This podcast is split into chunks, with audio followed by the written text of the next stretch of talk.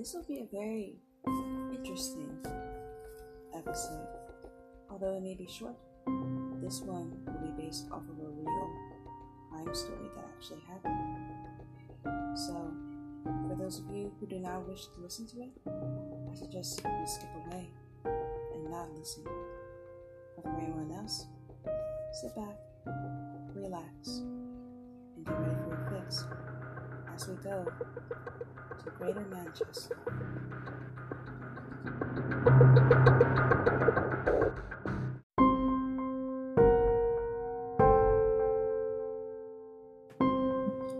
On July 15, 2008, Carl McLooney murdered two year old Demi Mayon on his 15th birthday when he was asked to babysit her by her mother, Anne Marie McDonald.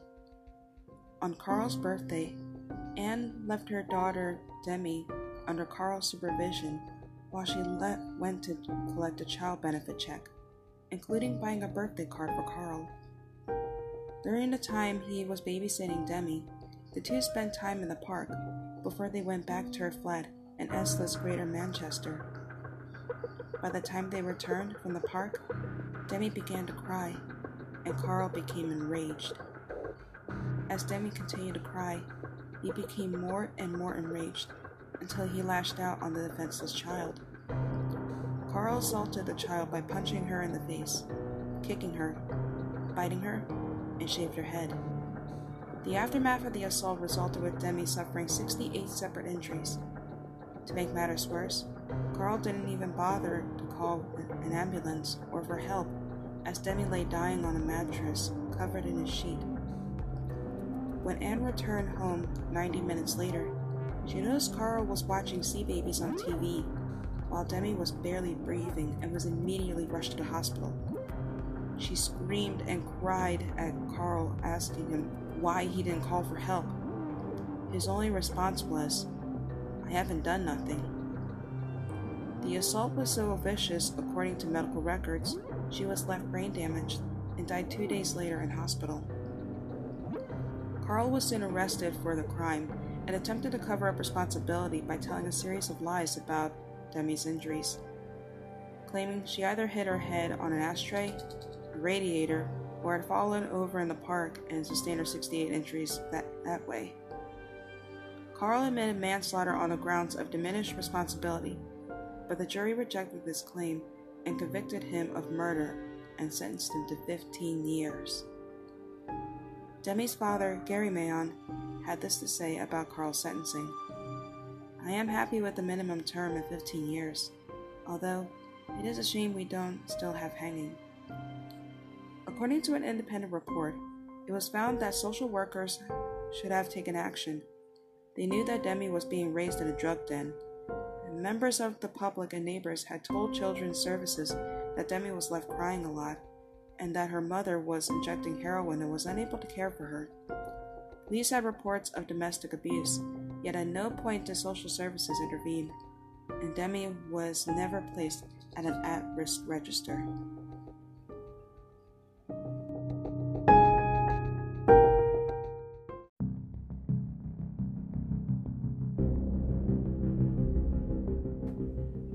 Here's a special treat. Be doing a short horror story that I have written myself. It's called Around the Corner. There was something about this area late at night that made me feel weak. It made me feel I wanted to pass out, but I couldn't. I continued walking down the same path I would take when heading home from hanging out with my best friend. Through the woods, cutting through the park, past the abandoned drugstore, around the corner, and there was my house. The autumn night wind blew in my direction as I continued I had a branch snap. I quickly turned around to find no one following me. I shrugged it off, thinking it was a deer or fox running about. Put my earphones in and put on the 1975 on a reasonable level. While cutting through the forest, a blood curdling scream echoed through the night. My heart dropped to the pit of my stomach as I covered my mouth. I ran towards the direction of where I heard the scream, only to find blood outside of the woods. Became as I started to tremble. I shook the feeling off and continued on without any thoughts coming into my mind. Once I cut through the park, I was able to make my way around the corner until I spotted someone in the darkness, standing motionless. I was a bit confused, but at the same time, I felt my heart racing. Who would be standing out in the middle of the street at 3 a.m. in the morning? Hello? I called out. The figure shook for a bit, then stepped into the street lamp, looking down at the ground and the sight of them made me want to puke. The figure stood at about six five, male, shaggy black hair, wearing a black top and jeans. He was covered in blood, but his face was wearing a very disturbing clown mask that was covered in blood. In his left hand was a knife, and in his right hand was a decapitated head. The head had no eyes, no nose, and the ears were missing. The figure walked towards me, slouching, as I slowly began to back away, making a run for it, when I heard them running towards me. I screamed at the top of my lungs as I had to find a way back home without encountering that creature. I ran past the abandoned drugstore, through the back, then quickly went into the back door. I crouched down next to the dilapidated freezer, crying to myself. It was hard for me to see anything in the abandoned store, as the sounds of water dripping from the broken pipes echoed, and the sounds of broken silence was in the night air. Suddenly, I began to hear someone's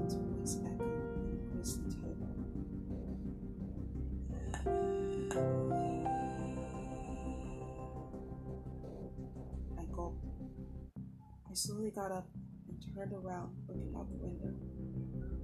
There stood the clown man, wielding a bloody knife while holding the head up against the window. I screamed and ran out of the drugstore and quickly managed to cut through the back way of my street, where I finally reached my house. I searched for my keys when I began to hear someone coming in my direction. I frantically searched my keys until I grabbed it, quickly unlocked the door, and slammed it behind me. Ran upstairs in the living room to find a horrific discovery. Outside my house was a, a mutilated body of a young man who was headless, and his body was sliced open. His body was surrounded in a pool of blood and organs. I began to hyperventilate in the sight as I took out my cell phone and began to dial 911 until I heard a knock on my door. I looked through the peephole to find the man standing with the in his hands. I opened the door shaking. What do you want? I stuttered in fear. He said nothing, but gave me a bloody note. When I opened the letter, I read, Sorry about what happened to Spencer. Stay upset. Charlie.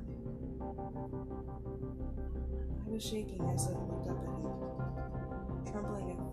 as tears began to flow down my cheeks. I looked down at the decapitated head and realized it was Spencer. Just then, a flashback ran through my mind of Spencer smiling at me, but now his face was nothing but a disfigured head. I couldn't believe it. That maniac killed my boyfriend.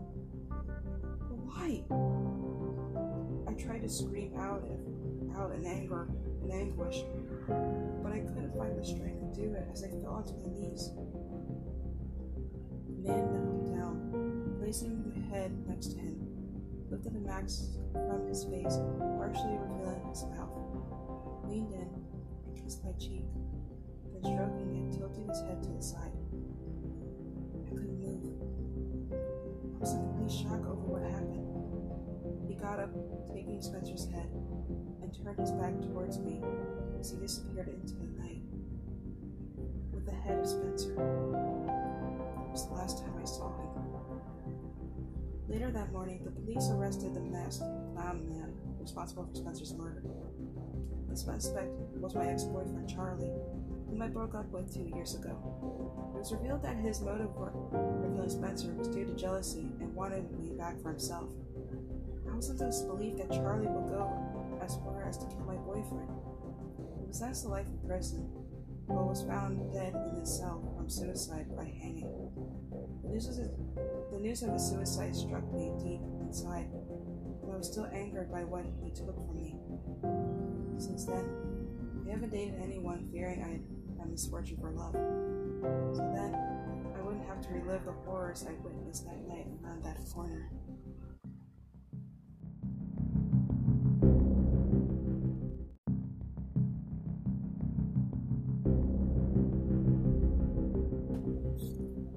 And that concludes tonight's episode of Spooktober, Day 5.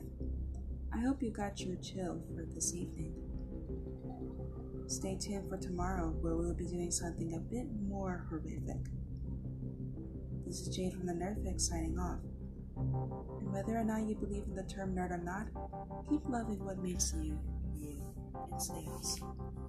Thank you so much for listening, and I will see you tomorrow as I fade into the night.